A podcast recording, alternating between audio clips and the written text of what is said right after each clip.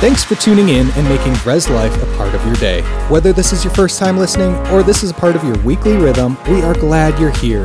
If you'd like to connect more throughout the week, check us out at reslife.org, download our app, or follow us on social media. It's time for today's message, so let's dive in.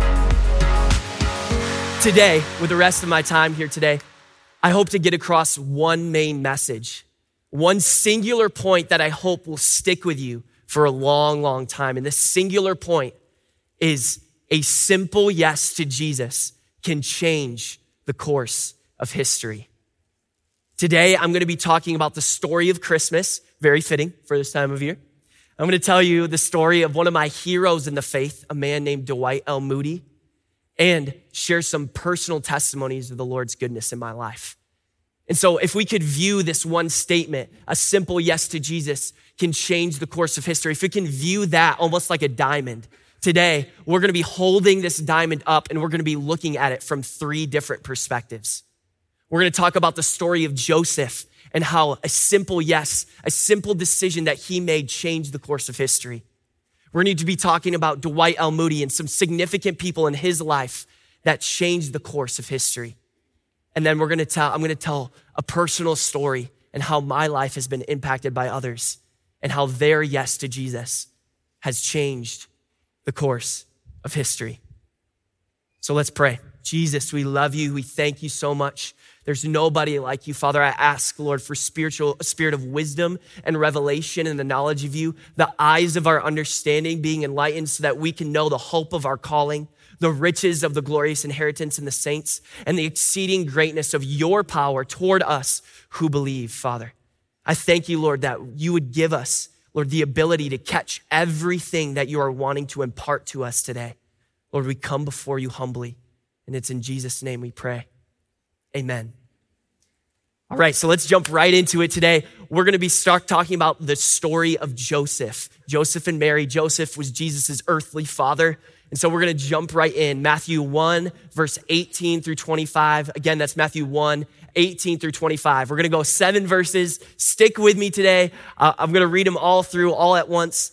I want you to get the full picture here, all right? Here we go. Matthew 1, 18 through 25. Now, the birth of Jesus Christ took place in this way. When his mother Mary had been betrothed to Joseph before they came together, she was found to be with child from the Holy Spirit. And her husband Joseph, being a just man and unwilling to put her to shame, resolved to divorce her quietly. But as he considered these things, behold, an angel of the Lord appeared to him in a dream, saying, Joseph, son of David, do not fear to take Mary as your wife, for that which is conceived in her is of the Holy Spirit. She will bear a son, and you shall call his name Jesus, for he will save his people from their sins. All this took place to fulfill what the Lord had spoken by the prophet. Behold, the virgin shall conceive and bear a son. They shall call his name Emmanuel, which means God with us. When Joseph woke from sleep, he did as the angel of the Lord commanded him. He took his wife, but knew her not until she had given birth to a son, and he called his name Jesus. So let's get this a picture of this scene here. Joseph is essentially engaged to Mary at this point, except it's a little bit different from your normal engagement or how we would view engagement in a Western culture. To a Jew, a, be- a betrothed couple would essentially mean like it would be, they would view it as them being married already. It was essentially that they were already married. They refer to each other as husband and wife. Their families have already entered into covenant with each other, but they would not have had sexual relations and they would not have been allowed to. And to have sexual relations with your betrothed was still considered a sin. So we get this picture. Mary and Joseph are betrothed to each other, and Joseph finds out that his soon to be wife is pregnant. Uh oh. That's not a good deal. That's a bad deal right there. And to us in our Western culture, that you're right, that is a bad deal. But it was especially bad to Mary and to Joseph in their culture. Because the law at that time, the requirements of the law said that if a woman was to, to commit the act of adultery, or if a man was to commit the act of adultery, they were to be stoned and put to death.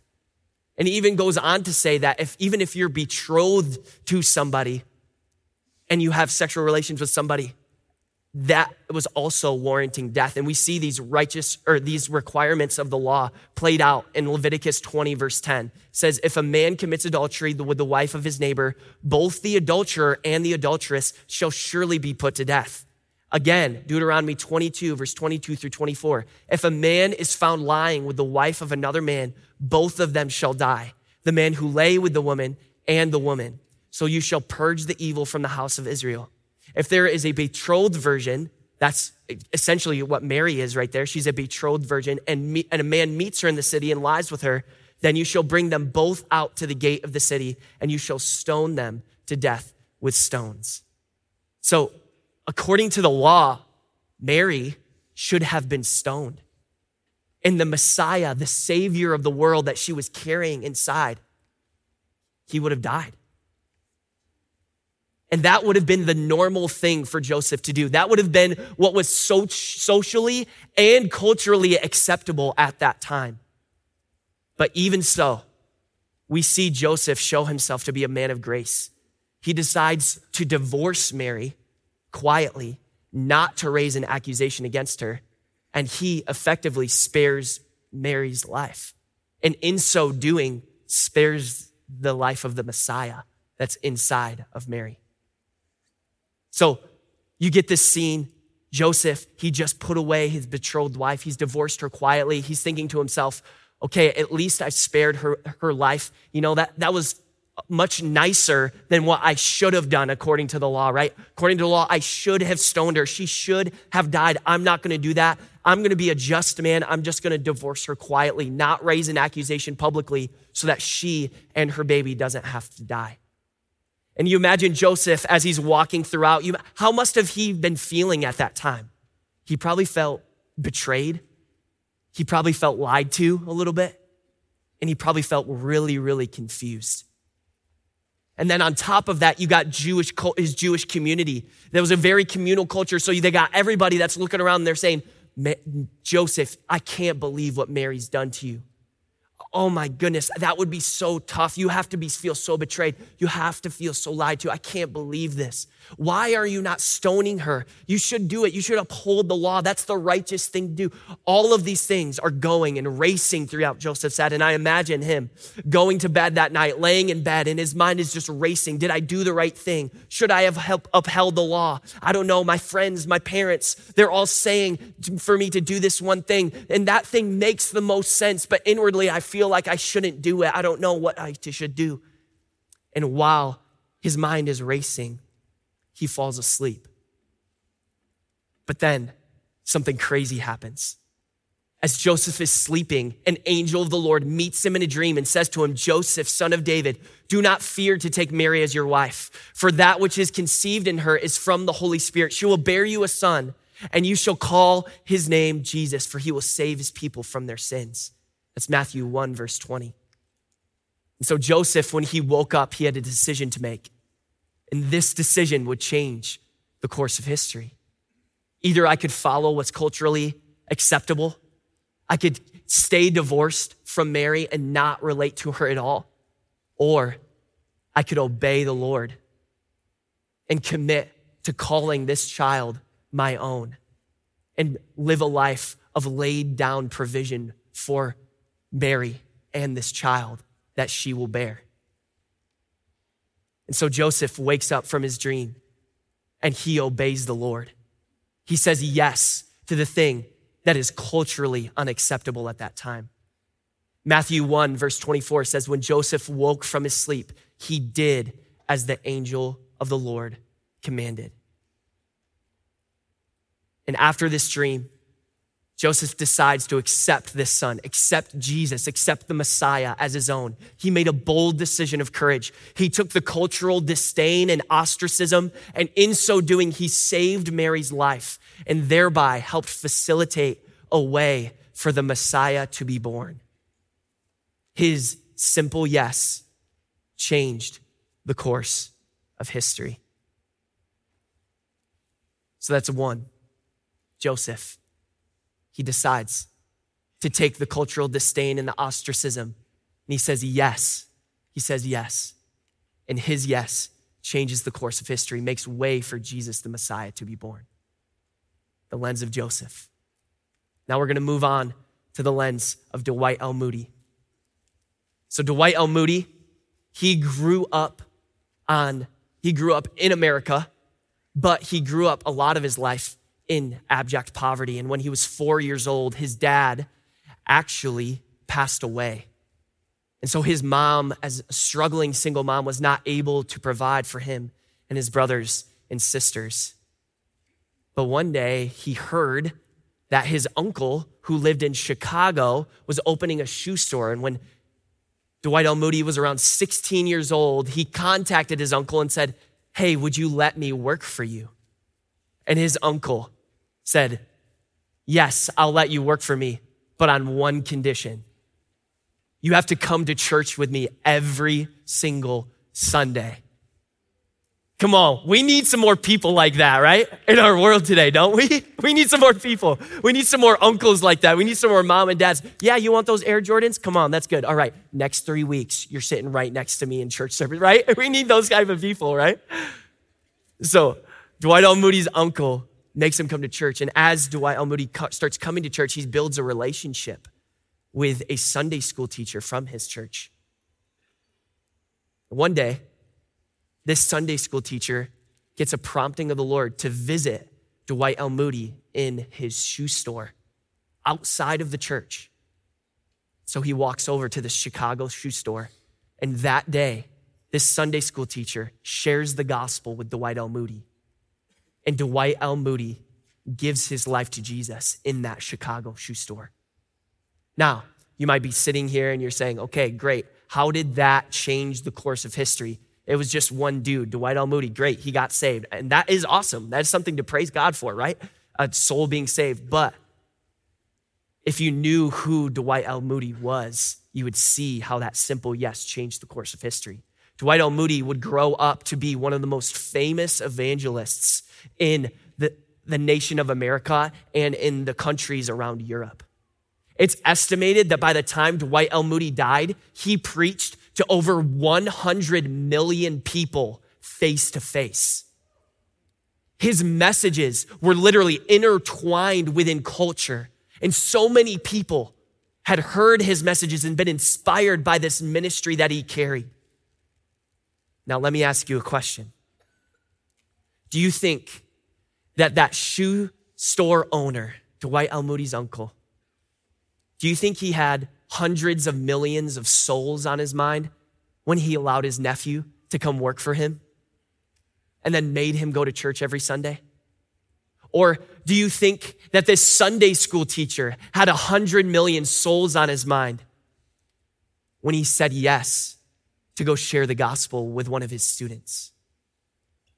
No, they didn't. They didn't know where it would all end up. They didn't know where Dwight L. Moody would go in his lifetime, but they simply said yes to the Lord in the prompting of the Holy Spirit. And their yes to Jesus changed the course of history. So we have Joseph, takes the cultural disdain and ostracism, makes a bold decision of courage, makes way for the Messiah. We have a Chicago, stew, a Chicago shoe store owner. That's a tongue twister. and a Sunday school teacher who say yes to Jesus and change the course of history. Now I'm going to share with you a personal testimony from my life that has changed the course of my history. So if you don't know, my dad is Pastor Bernie Blaukamp. He's sitting right there. Give it up for Pastor Bernie. We love Pastor Bernie, don't we? So good. It's so good. And you guys could probably tell I'm his son. Yeah, I got a mustache, you know, just carrying on the family lineage. You know, word has it that there's actually a special type of anointing in the mustache. Um, so you won't find that in the Bible, but it's, you know, so yeah, anyway. So one day, hope to pass on the mustache anointing to my son. You know, little Jared Jr. running around with a mustache. That would be pretty cool, I think. But so but if you don't know, Pastor Bernie is actually over our missions relations. He's over our missions department here at Resurrection Life Church. And Res Life has had the privilege of supporting over 70 missionaries around the world for the, over the past 35 years. We support them on a monthly basis. And so, Ben, the gifts that you guys are doing, the, the way you're participating, you guys are literally making an impact around the world through Res Life Church. And so, I grew up and my dad was sharing with me all these stories. I, I, grew up hearing all of these missionary stories. I grew up hearing how a herd of elephants had run out of the forest and saved a Christian's life who was being persecuted at that time. I heard stories of, of blind eyes being opened. I heard a story of a, a man who was preaching in India and the government came with machine guns to put him to death. And then all of a sudden, the power of God pinned them to the ground and they were not able to get up from the ground until this, this preacher, this Indian preacher went over to them and said, Be loosed in Jesus' name. I heard these stories, and as a young kid, it stirred something up in me. But I was never satisfied. And this question plagued my mind. He said, If it can happen there, why can't it happen here? If it can happen in their life, why can't it happen in my life? So I longed for the presence and the power of God to be made manifest in my life. But God used one specific man when I was 13 years old to share a powerful truth that would unlock a life of miracles. When I was 13 years old, I went to Triunity Christian. Come on, go defenders. We love, we love Triunity Christian. I went to Triunity Christian. I was sitting in a Bible class, and one man named Mr. Damstra he didn't even have a kid in the middle school at that time. He just felt prompted by the Lord to come and to share a message on the Holy Spirit, and more specifically, on the spiritual gifts. And he shared two powerful truths that stuck with me that day. He shared one, that the spiritual gifts are for today, and two, if you want to see them happen in their life, in your life, all you have to do is ask God. So, as a little 13 year old kid dreaming of being a superhero, I was sitting there wide eyed, mouth open. I was like, this is my chance to be a superhero. Except I don't have to deal with all the mumbo jumbo of Hollywood and my girlfriend dying and all this different stuff. Like, I don't have to deal with all of that. I could actually do it for the Lord. Come on, this is so exciting. And so every summer, I ask God to give me a gift of healing, ask God to give me a gift of prophecy. And at that same summer, my parents, my mom and dad gave me a book and it was called God's Creative Power for Healing. And I started building faith for healing. And it would be later that summer when I was 13 years old that I prayed for somebody's hurt ankle. They sprayed their ankle, were not able to jump during praise and worship. And I prayed for their ankle, and God completely touched it. And he was able to jump up and down, and he had been completely healed. The next day, I saw a girl, and she was crutch, going around on crutches. And then I felt like the Lord prompt me to pray for her. And so I went up and prayed for her, and God completely touched her ankle. She threw down her crutches, and she started running in the back of the room. And all of a sudden, this life of miracles started to unfold in my life. And I'm so privileged and honored and blessed, and it's all the Lord. It's not anything to do with me. All I did was give a simple yes to Jesus in those moments, and that's what afforded the opportunity for God to minister healing through me. But I've seen so many countless miracles through my life. And here's the question Do you think that Mr. Damstra had in mind hundreds of people that would receive physical healing through my life when he said yes to come and teach on spiritual gifts that day? Probably not. But his simple yes changed the course of my history. Joseph, shoe store owner and a Sunday school teacher. Mr. Damstra, a teacher at Triunity Christian. Their simple yeses to Jesus change the course of history.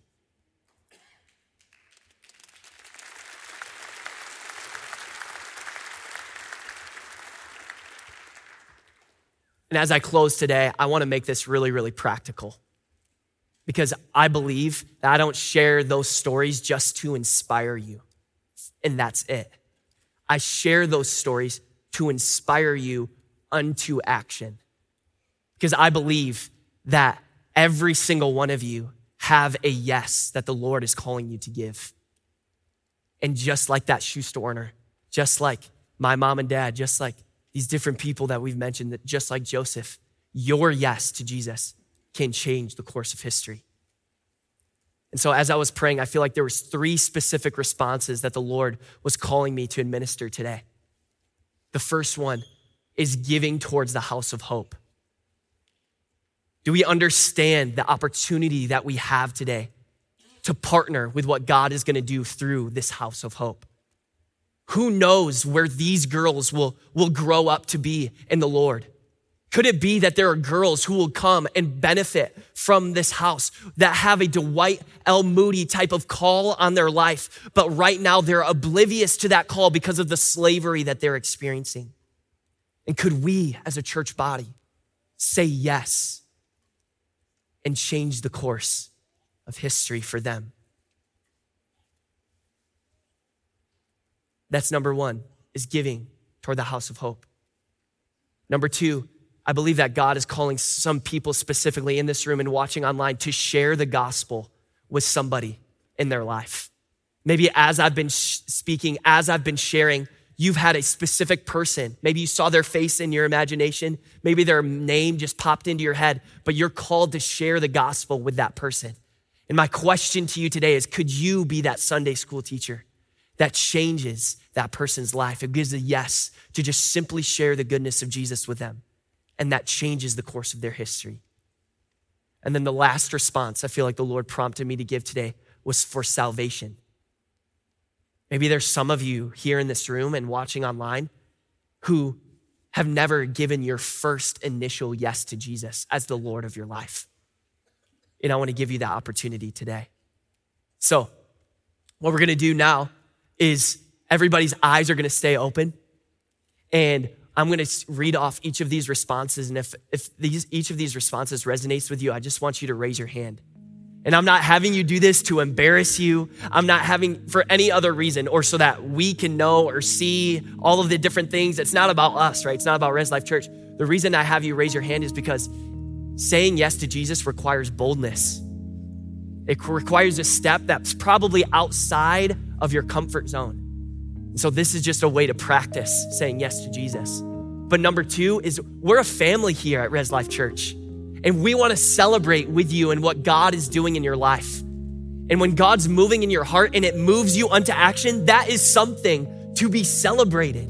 And we want to celebrate with you. So, number one, if you feel prompted in your heart right now, you want to give, you want to go to the next level in your giving towards the house of hope. You want to give a simple yes to Jesus and participate in the transformation of lives of girls who have been saved out of sex trafficking. Would you raise your hand on the count of three? One, two, three. Raise your hand. Come on. Thank you, Jesus. Look at this. All hands all over the place. Thank you, God. Thank you, Jesus. That is amazing. Thank you, Jesus.